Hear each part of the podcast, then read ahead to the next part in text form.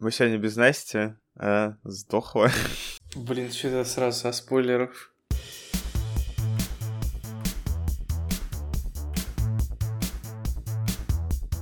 Дорогие радиослушатели, вы слушаете подкаст «Коморка», и мы не размножаемся почкованием, а наоборот сокращаемся в количестве. Меня зовут Никита.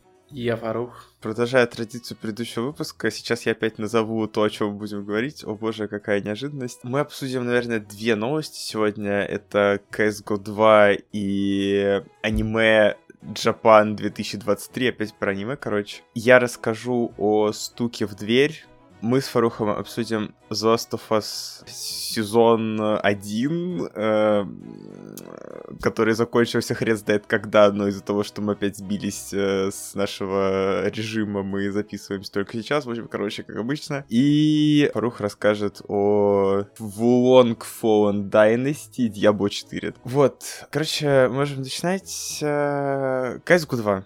Э, я первое, что хочу сказать, во-первых, я не играю уже очень много времени. А во-вторых, Blizzard все предсказали.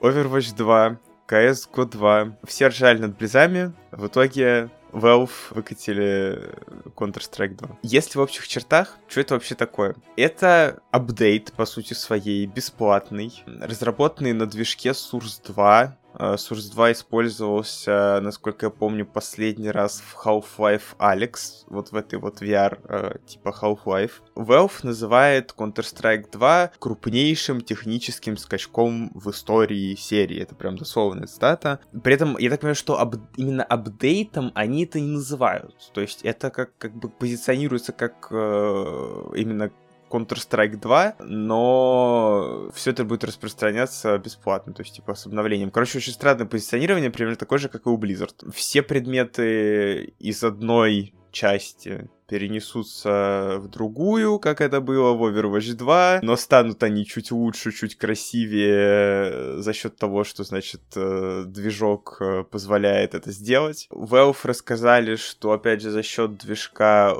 улучшилось освещение, и я смотрел вот эти вот скрины, я не знаю, опять же, как тебе, но мы это уже обсуждали за кадром. Некоторые карты выглядят, ну вот просто совершенно точно так же, как и они выглядели, ну типа, выглядели, выглядят сейчас в игре, без этого обновления я вот, вот абсолютно не вижу этой разницы. Они говорят о том, что смогли реализовать э, физически достоверную систему рендеринга, которая позволила создать более реалистичные текстуры, свет, там, отражение. В общих чертах я разницы абсолютно никакой не вижу. Ну, ты учти, что большинство карт, они были обновлены в CSGO совсем недавно, поэтому а, контраст может быть не таким большим, чтобы он вызывал хоть какой-то эффект, либо хоть как-то был заметен. То есть, если бы э, взяли бы какую-нибудь старую карту из CSGO и показали бы ее в CS2, то это было бы очень сильно заметно.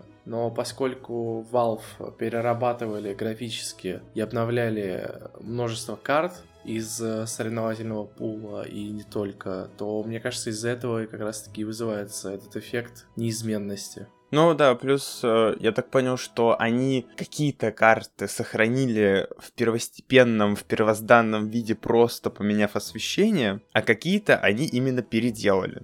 Ну, прям совсем переделали. Но это, наверное, надо больше на практике смотреть. Также они реализовали э, новую подтиковую структуру, которая позволила э, серверам игры мгновенно фиксировать, когда игрок сделал шаг, когда он совершил выстрел, когда он бросил гранату там и так далее. При этом это абсолютно не привязано к тикрейту. Я, честно говоря, не очень понимаю вообще, что это такое. Ну так, примерно вот что-то на уровне того, что отклик якобы улучшился.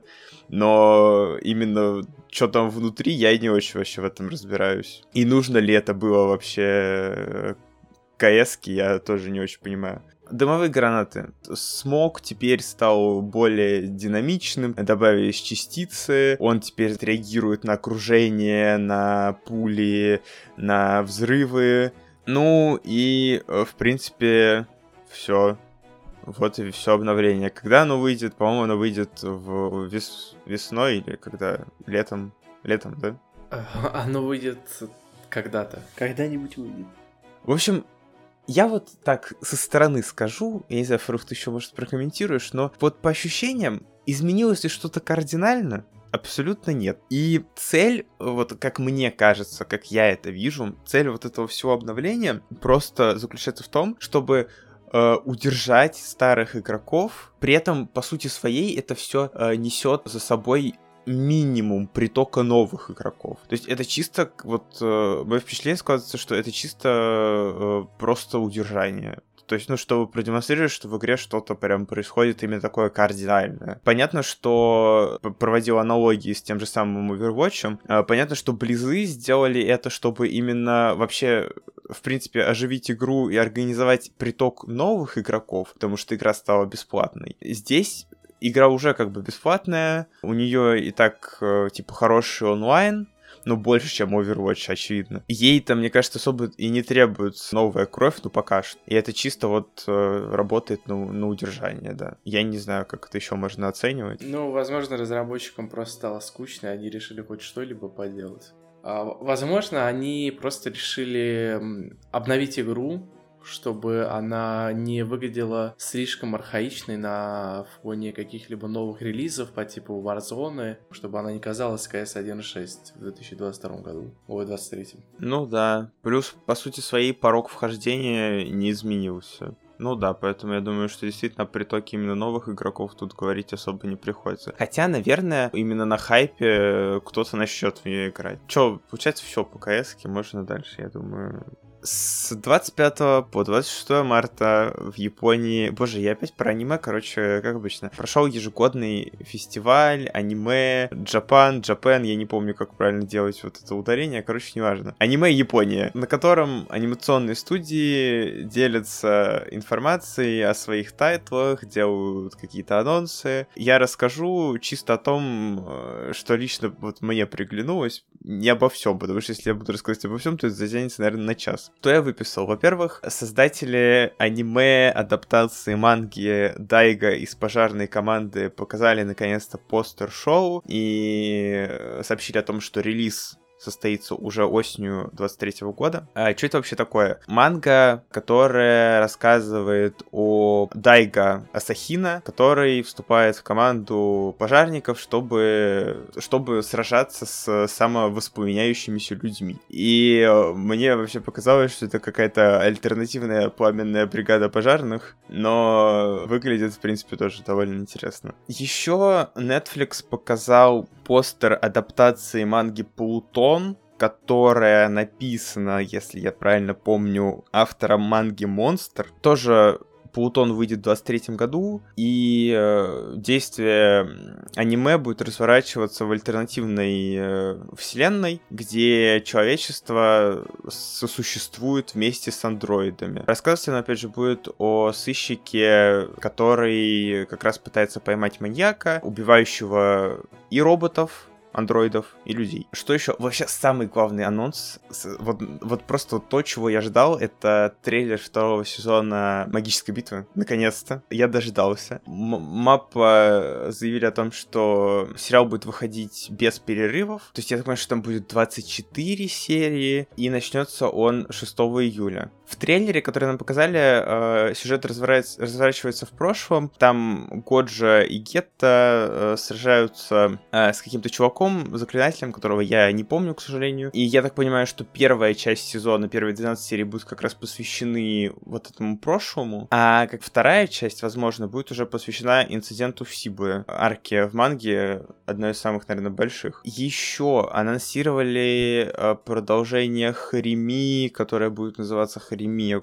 кусок. Cloverworks работают, опять же, над э, продолжением. Выйдет оно в июле 23 года. Я не знаю, что это вообще будет. Это будет именно полноценный сезон или это будет несколько серий. Короче, тут сюжет будет сконцентрирован на тех историях, которые студия не адаптировала в основном сезоне. Анонсировали третий сезон Резера, второй сезон э, Семьи Шпиона. Также фильм вообще анонсировали, но, в общем, э, сказали, что 22 декабря выйдет фильм, который будет иметь подзаголовок Код Вайт, это тоже семья шпиона. Показали трейлер второго сезона реинкарнации безработного. Выйдет он уже в июле 23 года. И тут уже, кстати, довольно интересно честно, потому что у второго сезона изменился режиссер, как я понял, и люди, которые отвечали за компоновку серии и дизайн. В общем, режиссером стал Хироки Хирана, который в первом сезоне был ассистентом режиссера. А также э, над сериалом стали работать Тосия Она, э, человек, который работал над Неверлендом, и Санаи Симата, режиссер анимации Блича. И пока что, опять же, непонятно, как это скажется на сериале, потому что по трейлеру, ну, трейлер такой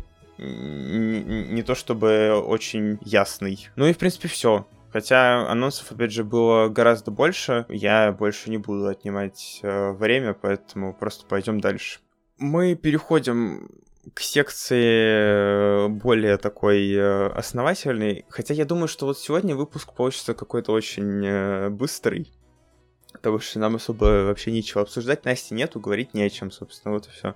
Я посмотрел «Стук в дверь». Я его рекламировал, по-моему, в прошлом выпуске, в конце прошлого выпуска. А, он выходил когда-то там и недавно вышел в цифре. То вообще нужно знать. Режиссер фильма Найт Шьямалан. Это больше такой триллер, в меньшей степени хоррор. И тут просто очумелый каст, реально очумелый, я не знаю, откуда это слово э, достал. Дэйв Батиста, Джонатан Гроф, Роберт Гринт, это тот, который Рон. Короче, совершенно невероятно. А при том условии, что бюджет у фильма абсолютно минимальный. Мне кажется, его снимали там на тысячу рублей. Сюжет. Вообще, ну, у нас это перевели как стук в дверь. Если с английского дословно переводить, это будет стук в хижине, в хижину. Это изначально роман, который написал Пол Трембль, и называется он вообще «Хижина на краю света». Фильм в общем, начинается с того, что маленькая азиатская девочка ловит кузнечиков, к ней приходит э, Дэйв Батиста, такой огромный чел, и, в общем, говорит ей, что он ищет ее родителей. А у нее родители это два папы. И в итоге э, к Батисте присоединяются еще трое человек, трое культистов, это оказываются культисты, фанатики, короче, называйте их как хотите. И они запирают эту семейку э, в хижине, и, и эту хижину как раз эта семья сняла э, на время отпуска, они там отдыхали. И, в общем, там начинается резня, но не в прямом смысле, а в таком косвенном, эмоциональном. Культисты перед ними ставят выбор, значит, либо они, эти трое человек, убивают кого-то между собой, то есть там типа либо один папа убивает другого папу, либо наоборот, либо девочку они убивают, либо весь мир ждет катастрофа, апокалипсис. Вот такая вот э, завязочка прикольная. Короче, типа миру полная пизда, если они не разберутся, кого убить. Естественно, семья не хочет никого убивать. Более того, они абсолютно не должны этого делать, потому что нам показывают в фильме, что все это время общество относилось к ним как-то очень э, предвзято. И не только потому, что они любят дружить с мужчинами, а в принципе, то есть э, общество их не очень-то и принимало. И поэтому с какого перепуга они должны делать такой выбор, чтобы кто-то должен пожертвовать собой, при этом э, мир будет спасен. И вот с каждым их отказом все это происходит на протяжении там двух дней или трех, каждым их отказом, неверным решением, по сути своей, мир начинает умирать. Сначала, оказываются, происходит землетрясение, потом э, вирус, потом самолеты начинают падать с неба, и это выглядит очень страшно. Но в итоге они как бы приходят к определенному выходу из этой ситуации, а, а в итоге я, наверное, потом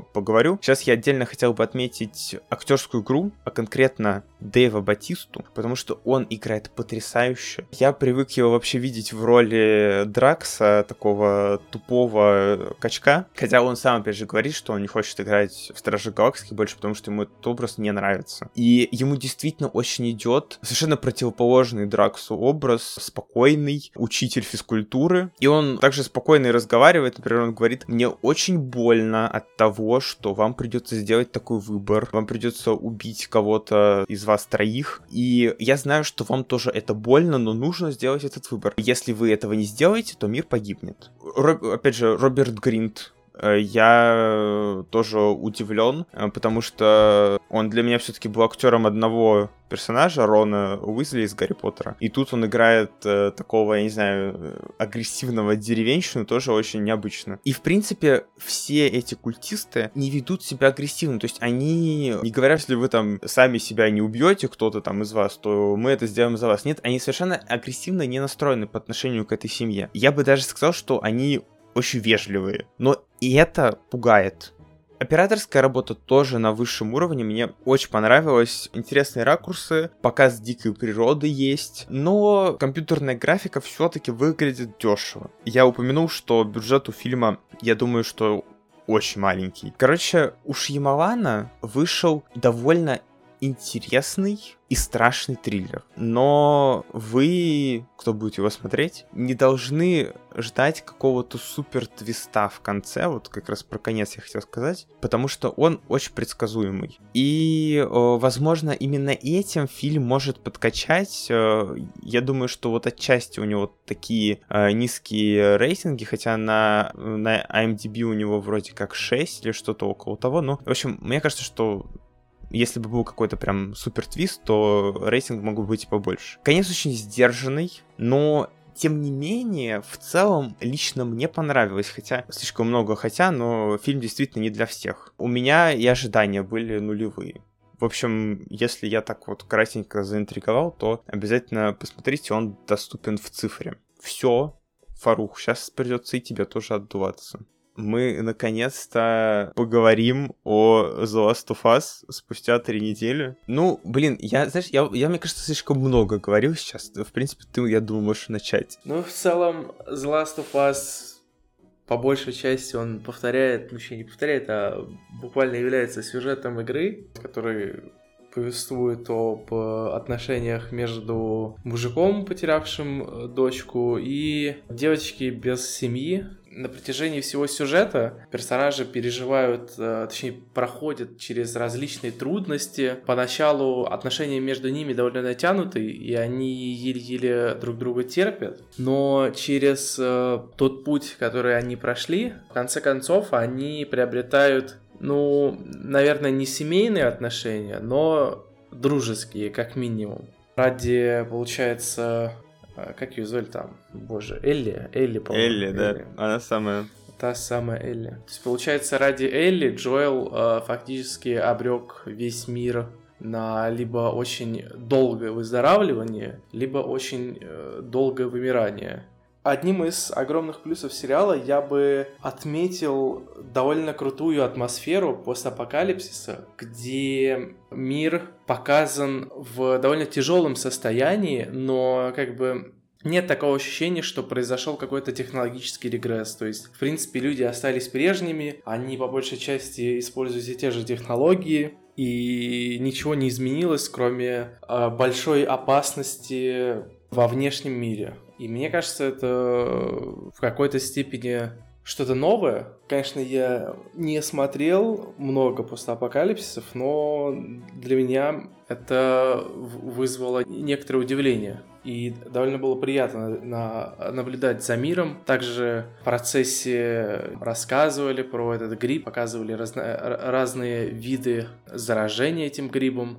И, получается, через них персонажи прошли, то есть э, они встречались с различными видами этих э, грибов. Самое, что на самом деле пугает, это то, что в целом концепция вот этого постапокалипсиса, она довольно-таки реалистична. И, собственно говоря, я думаю, еще и благодаря этому мир кажется довольно-таки реалистичным, то есть в самом The Last of Us. Также хотелось бы отметить второстепенных персонажей или эпизодические какие-либо роли. Например, довольно крутая серия была про... Блин, а как звали? У меня проблемы с именами, но, в общем, э, тот эпизод... Про братьев? Про братьев, да. Э, я понял. Ну, короче, про чернокожих братьев я не помню, как их тоже зовут, к сожалению. Вот бы, вот бы имена персонажей сразу запоминались. Слушай, ну Джоэл и Элли запомнили, слава богу. Джоэл и Элли. Ну, Элли я, я не знаю, мне почему-то не нравится актриса на эту роль. Меня просто она раз... Э, вызывает раздражение, не знаю почему. С своим появлением и все. Что хотелось бы отметить, финал, как по мне, мне кажется, в сравнении с остальными сериями, мне кажется, вот ближе к концу сериал то ли начал как-то торопиться, и как-то очень все резко и быстро закончилось. Вначале, возможно, это был какой-то survival, то есть там было много выживача, а в конце просто все превратилось в какой-то шутер, что ли, где Джоэл убил вообще всех. И вот это единственное, мне, конечно, не особо понравилось. Как-то очень все быстро получилось сумбурно, что ли. Ну а так, в целом, ну это The Last of Us, он вышел давно. Сюжет, я думаю, многим известен. Единственное, конечно, меня что пугает, а будет ли интересно играть в игру после того, как ты этот сериал посмотрел, потому что, ну, по идее, в игре будет то же самое. Ну, в целом, я, наверное, все сказал. Блин, Фарух, ты украл, мне кажется, половину моих тейков. Ну, я, я сейчас буду говорить сейчас с позиции человека, который, в принципе, не играл в игру, который не знает абсолютно сюжета никакого, ну, кроме вот э, именно завязки. Не знал, точнее, вот на момент сериала. И в большей степени я, наверное, буду говорить о последней серии, о финале в целом. Хотя, ну, если вот прям в общих чертах, опять же, сказать о всем сериале, то, как Фарух сказал, мне очень тоже понравилось раскрытие происхождения конкретно вот этого крепкого вируса. Я говорю конкретно про вот эти вот колд-опены. Хотя, вот опять же, вирус про вирус нам рассказали, но самих зомби как таковых было очень мало. Ну, кроме разве что вот пятой серии, где, вот опять же, про вот этих вот двух братьев, имена которых мы не можем вспомнить. В остальном, ну да, их будет действительно мало. Они, они придумали интересную концепцию, если помнишь, э, когда зомби за светом переворачивались, там облака по небу ходи, облака по небу двигались, и зомби переворачивались за лучами света. Блин, такого не помню. Ну, там, типа, куча зомби, когда они вышли за пределы карантинной зоны и смотрели, значит, вниз там на гаражи какие-то, и, в общем, там зомби переворачивались за светом. А, я понял, да. Это была очень интересная концепция, которую они в итоге никак не, не реализовали. Но они могут это реализовать во втором сезоне. Ну да, единственное, что их спасает, это то, что будет второй и третий сезон еще. Третий сезон? Вторая игра будет на два сезона разбита, прикинь. А, я думал, они третий сезон как э, к третьей части выпустят.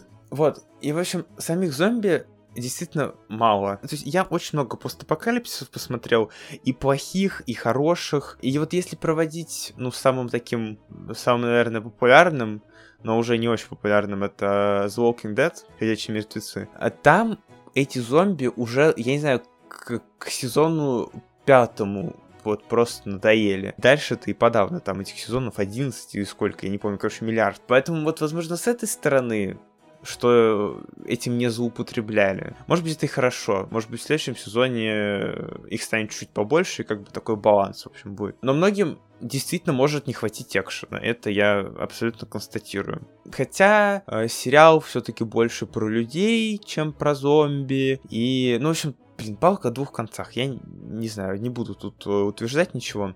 Актеры Педро Паскаль, Белла Рамзи, я уже говорил про это в в прошлый раз, когда мы обсуждали там первые две серии, абсолютно потрясающие. И мои его сомнения, которые у Фаруха в итоге остались к концу сезона по поводу Беллы Рамзи, они окончательно развеялись. Я считаю, что она все-таки хорошо подошла на роль Элли. Да, я не говорю, что она не подошла. Она просто меня внешним видом раздражает. Ну, выглядит она, возможно, странно, да, но мне в целом как бы нормально. И вот мы подходим к последнему эпизоду. Блин, я думаю, что я вот кратко перескажу. Джоэл и Элли очень сильно сближаются. Между ними ломается вот эта вот последняя стена непонимания непонимания в их взаимоотношениях. Они продолжают искать больницу светлячков, но светлячки в итоге находят их сами, по башке дают и забирают в эту больницу. Пока Джоу в отключке, Элли делает выбор в пользу спасения человечества, готова лечь под нож, чтобы из нее сделали вакцину, но Джоэл, придя в себя, не, не может с этим смириться и просто как Рэмбо убивает всех светлячков, как Фарух сказал, в этой больнице. В том числе он убивает и Марлин, которая для Элли, как мы узнали из этой серии, из э, последней, из девятой, которая для Элли становится, по сути, своей матерью, потому что реальная мать Элли умерла от укуса зомби. Тут, кстати, опять же, вот вопрос иммунитета Элли поднимается. Элли получила иммунитет, потому что ее мать укусила зомби в процессе рождения Элли. И поэтому, э, как бы, она уже родилась с этим грибком внутри, и поэтому у нее иммунитет. И нужно взять э, пробу этого грибка, чтобы сделать вакцину. В итоге э, Джоэл убивает э, всех светлячков, а когда Элли приходит в себя, он врет ей, что таких, как она, оказалось много, и она, в общем-то, уже и не нужна светлячкам. Поехали якобы вот в счастливое будущее. Я как бы задаюсь вопросом, а правильно ли поступил Джоэл? Элли сама сделала этот выбор. Она сама решила спасти человечество, сама решила лечь под этот нож. А Джоэл, видя в ней уже не только свою дочь, но и второй шанс на полноценную жизнь, поскольку он не смог спасти собственную дочь, эгоистично мешает ей сделать этот самостоятельный выбор. И мне, мне вот, например, тоже трудно сказать, правильно ли он поступил, правильно ли поступила Элли. Есть и, и другая сторона, третья, наверное, сторона вот этой вот монеты. Марлин тоже поступила плохо она не рассказала Джоэлу и Элли о конкретных последствиях попытки сделать лекарство. О том, что Элли может умереть. И что нет абсолютно никакой гарантии, что лекарство спасет мир. Но и это причем я рассуждаю исключительно вот в идеальных условиях. Нам не стоит забывать, что светлячки, они же по сути свои террористы, ну, типа там они взрывали, значит, э, склады там продовольственные и так далее. Они же просто могли использовать лекарства для установления своей власти вот в этих вот карантинных зонах, да, под предлогом того, что у нас э, есть лекарства, мы можем помочь. И я еще, кстати, вспомнил э, Марию из шестой серии, которая сказала Элли, что Джоэл может быть опасен и что он на самом деле может ее предать. В принципе, так и получилось. Вообще не знаю, Фаруш, что вот ты думаешь, Джоэл Был прав или нет?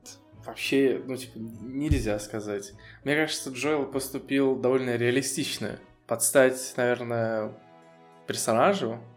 То есть, если бы он пошел бы по пути договора или что-то в этом роде, то сериал потерял бы долю своей реалистичности, а, как мне кажется. И, в принципе, в моей голове, вот кроме этой резни, ну ладно, сам момент резни мне, наверное, не очень понравился, потому что он выглядел как-то очень странно, но именно выбор Джоэла, мне он показался довольно логичным, как для именно персонажа Джоэла. И если рассматривать это с этой точки зрения, то мне кажется, Джоэл сделал правильно, потому что он хотел сберечь этого ребенка, потому что через э, то, что они прошли, это для него, ну, она для него стала, грубо говоря, второй дочерью. И как родитель, бывший, не смогший, не сумевший уберечь свою девочку, мне кажется, с, с этой стороны он поступил так, как, в принципе, он должен был поступить. Но, опять же, цикады тоже были не идеальны. А, ну и, и что за мать, которая готова обречь свое дитя на смерть? Ну да, Мар- Марлин же, по сути своей, тоже была родителем для Элли и была, значит, готова с ней так поступить. Ей тоже тяжело это удалось, но это странная штука. Короче, прикольно, что сериал дает вот такую почву для размышлений. А, к слову, ходячие мертвецы давно такого не дают. И будет очень интересно посмотреть, э, к чему это все придет в следующем сезоне сезоне, потому что теперь Элли, по сути своей, живет э, в искаженном ложью Джоэла мире. И в целом, я думаю, что мы более-менее сходимся в этом. Сериал получился, ну, хорошим. От, не знаю, прям отличным. Я не, не думаю, что стоит его прям так оценить. Но он получился действительно хорошим, добротным. Актерская игра, мир хорошо проработан, ну, за исключением некоторых шероховатостей, как я уже говорил, вот про зомби, например. Мне понравился, наверное, последний эпизод и третий, Третий понравился, потому что он больше всех э, остальных был сосредоточен на драме конкретных людей в апокалипсисе. Плюс, насколько я понял, этой сюжетной линии не было в игре повествование отличное, хотя резкое изменение в отношениях между Джоом и Элли мне показалось странным. Возможно, это стоит списать на то, что все это как-то пытались вписать в рамки сериала и чем-то приходилось жертвовать. Ну и в конце концов, еще один микровывод, мне захотелось поиграть в игру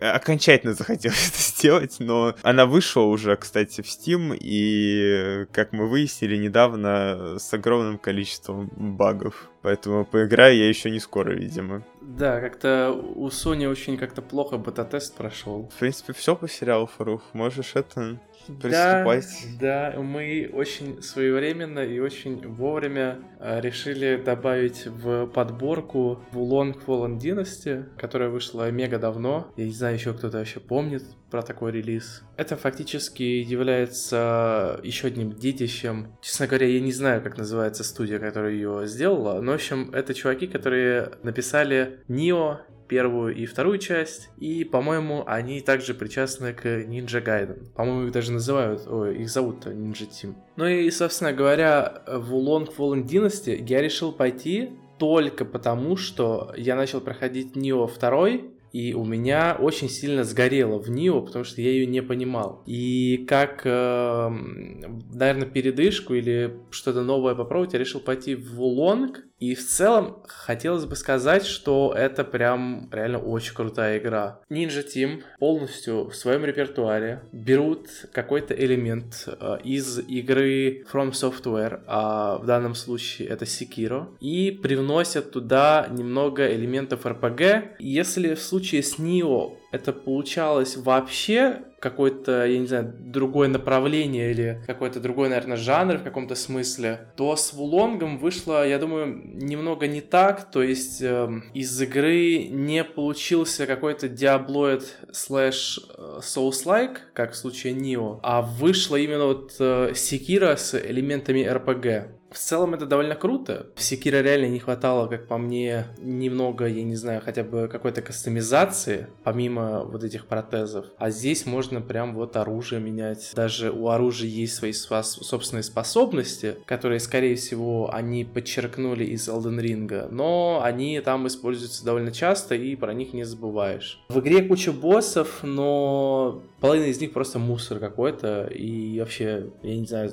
как они их делали. То есть нету нормальной кривой сложности. Первый босс, он какой-то вообще мега сложный, я его очень долго проходил. А после этого подряд идут какие-то очень простые боссы, которые, ну, очень быстро убиваются. Потом резкий скачок происходит на одном единственном боссе, и после этого все остальное довольно просто. просто кроме последнего, наверное, и все. Это довольно странно, потому что на самом деле в, в игре очень крутая боевка, то есть в игре есть те же, получается, парирования, как э, в Секира, и их очень приятно проводить, и как мне показалось, наверное, их там даже легче делать. Еще самое классное, парирование в Улонге, они блокируют абсолютно любую атаку, и это может доходить до абсурда, когда на тебя прыгает какое-то огромное существо, и ты просто блокируешь его урон, вот. Но в целом это очень ощущается довольно динамически, динамично, но врагов под это мало. Буквально один босс, который полностью раскрывает э, боевую систему Вулонга, это,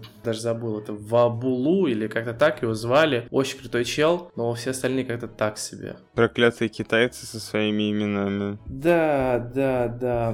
В игре есть также система магии, то есть э, можно прокачивать различную магию, там, в зависимости от стихии, которую ты выбираешь. Я лично ее особо не использовал. Возможно, она даже имеет какой-то вес, но я что-то не заметил. Экипировка мне кажется, еще в этом плане у игры какие-то проблемы. Э, я, конечно, не знаю, возможно, на NG+, это имеет какой-то вес, но, честно говоря, я в целом вообще не понимаю, зачем для вот этих всех э, мечей, брони существуют вот эти маленькие э, показатели, даже не так, э, некоторые аффиксы под предметами. То есть здесь можно качать оружие и броню, там до плюс 15, плюс 10, я уже сам забыл. Но также под ними есть какие-то аффиксы, которые дают микробонусы, я вообще не понимаю, зачем они нужны и они перегружают интерфейс, и от этого ты просто запутаешься очень сильно. Ninja Team, наверное, по канонам своим, своих предыдущих игр, а именно Neo, здесь повествуются, в принципе, какие-то элементы из истории реального Китая, ты встречаешь каких-то реально существующих китайских персонажей и людей, э, про которых я вообще ничего не знаю, но, скорее всего, они когда-то существовали.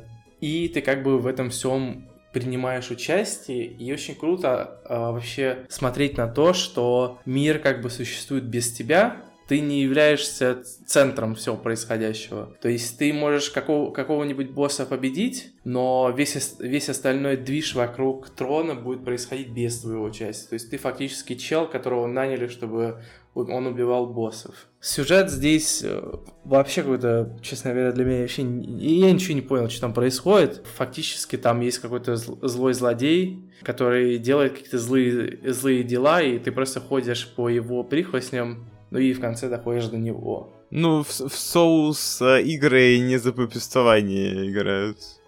Но нет, ну тут немного не так. Если в Dark Souls повествование идет через, возможно, диалоги с персонажами, ну и, наверное, какое-то визуальное повествование, и там предметы, опять же, и т.д. и т.п., то в Вулонге идет именно прям прямое повествование, то есть тебе именно рассказывают касцены, диалоги, персонажи, вот все как есть, но ничего не понятно. Точно, еще в Вулонге есть система фла- флагов, ты должен ходить по карте, искать точки, на которых ты, ты можешь поставить флаг, чтобы у персонажа вырос уровень духа. И этот уровень духа он, по-моему, влияет только на то, сколько ты урона получаешь и сколько ты наносишь. И в целом все. И мне показалось это довольно странной механикой, потому что ты сначала начинаешь пылесосить все локации в поиске этих флажков, а потом это тебе просто надоедает, и ты не занимаешься этим. И, в принципе, результат потом тем же самым остается. После прохождения игры, а игра, как мне кажется, довольно долгая, это где-то 30 часов, я бы игре поставил, ну, наверное, 4 с минусом, либо 3 с плюсом, вот, как-то так. Из пяти, я надеюсь. Из пяти, из пяти. Да, обожаю ставить оценки, конечно, в этом подкасте. Да. Чё, Фарух, дальше к э, Лилит. Ну, блин, ну насчет Диабло, конечно, мне сложно будет говорить. Честно говоря, я очень много ожидал от Диабло, потому что фактически в мире ARPG существует сейчас а, такой монополист, если так можно выразиться, это Pass of Exile. И мне кажется, очень э, огромной проблемой этой игры является том, что она прям очень сильно перегружена. Не перегружена, а в ней очень много механик, в которых нужно разбираться, чтобы играть в эту игру в, в полном ее объеме. И Diablo в этом поле выступает как некий казуальный аналог и на самом деле я очень многое жду от Диабло. Я надеюсь, она выйдет вот то, чем мне кажется, просто казуальной версии Pass of Exile, но пока у меня есть некоторые на насчет этого тревожные мысли. В первую очередь они связаны... Блин, я не знаю, я вот пока играл в этот первый акт, мне он показался таким скучным. Я вот прохожу эти данжи, то есть там, опять же, открытый мир же есть в Диабло, типа открытый мир, на самом деле это, я не знаю, какая-то кишка огромная, в которой есть входы в, разные, в различные данжи линейные. Во-первых, эти данжи выполнены все как один, то есть дошел до какой-то части, у тебя там дверь заблокирована, тебе нужно пойти чуть-чуть дальше, открыть механизм, там что-то сделать, вернуться к двери, она откроется, и ты идешь босса бить. Это раз. А во-вторых, Мобов очень мало. Эта механика с автоатаками мне в принципе не нравится. Автоатаки выглядят как-то вообще несерьезно. Все играл за мага. А, мана очень быстро заканчивается. Даже поспамить обилками какими-то прикольными не получится. Дерево умений, оно выглядит каким-то прям мега простым, я не знаю. Причем эти умения выглядят не особо зрелищно, конечно. Ну, я не все открыл, понятное дело. Просто чуть-чуть поиграл. И сама игра, в принципе, блин, я не знаю, ощущается какой-то прям мега медленный, монотонный. По поводу сюжета, он выглядит интригующе, но опять же, я не знаю, я как-то не, особо вообще вкурил, что там происходит, потому что я не особо за ним хотел следить. С скучно, было скучно, поэтому я ее быстро дропнул. Также я видел после этого, я смотрел видосы, что у игры очень какие-то огромные проблемы с балансом, например, несопоставимый урон у некоторых классов между собой. Есть э, три класса, которые, очевидно, очень сильно превосходят... А, кого они там превосходят? Э, этого разбойника и, и друида. То есть это какие-то вообще прям пососные классы, которые даже урон не наносят. В целом есть тревожность, я надеюсь, много чего исправится. Также с выходом релиза будет понятно, что будет происходить в эндгейме, потому что фактически самым главным в ARPG является даже не сюжетка, а то, чем будет заниматься игрок после нее. И Blizzard здесь должны показать, я не знаю, что-то очень крутое, потому что переплюнуть Pass of Exile, конечно, не получится, но, блин, хоть что-то должны показать, чтобы было хоть как-то интересно. Отлично. Мы супер быстро закончили. То самое, досуг. Как обычно, во-первых, 1 апреля, то есть сегодня, когда мы записываемся, выходит аниме от Скирай. Это первое, что надо посмотреть. Второе, пока мы не записывались, в российский прокат уже вышел Джон Уик 4 и у него какие-то просто умопомрачающие отзывы. Я не смотрел ни первую, ни вторую, ни третью, ни четвертую часть, соответственно, но э, на метакритике у него хороший балл, на IMDb хороший балл. Все говорят, что это лучшая часть в серии, поэтому если вы смотрели первые три части, то это пропустить невозможно абсолютно. Он собирает какую-то невероятную кассу. Еще и официально в кино в России такое вообще редко уже когда бывает, поэтому обязательно идите. Третье. Resident Evil 4 ремейк тоже вышел там в 20-х числах марта в конце. Тоже отзывы отличные, продается потрясающе. Японцы, как обычно, сделали шедевр. И последнее, что я хотел бы посоветовать, это новый альбом Fallout Boy So Much for Stardust потрясающая работа. Лучший альбом группы, как мне кажется, наконец-то они смогли совместить свои какие-то амбиции по отношению к чему-то новому с, со своим именно поп-панк, поп-рок наследием. И получилось действительно необычно, интересно, весело, самое главное. И в какой-то степени это прям такие классические Fallout Boy, поэтому тем, кто не взлюбил их предыдущий э, альбом Мания, советую послушать So Much for Stardust. Ну что, получается, что подписывайтесь, ставьте лайки, там оставляйте комментарии, в общем, все, что только можно там делайте со своим э, плеером музыкальным. Пока. Пока.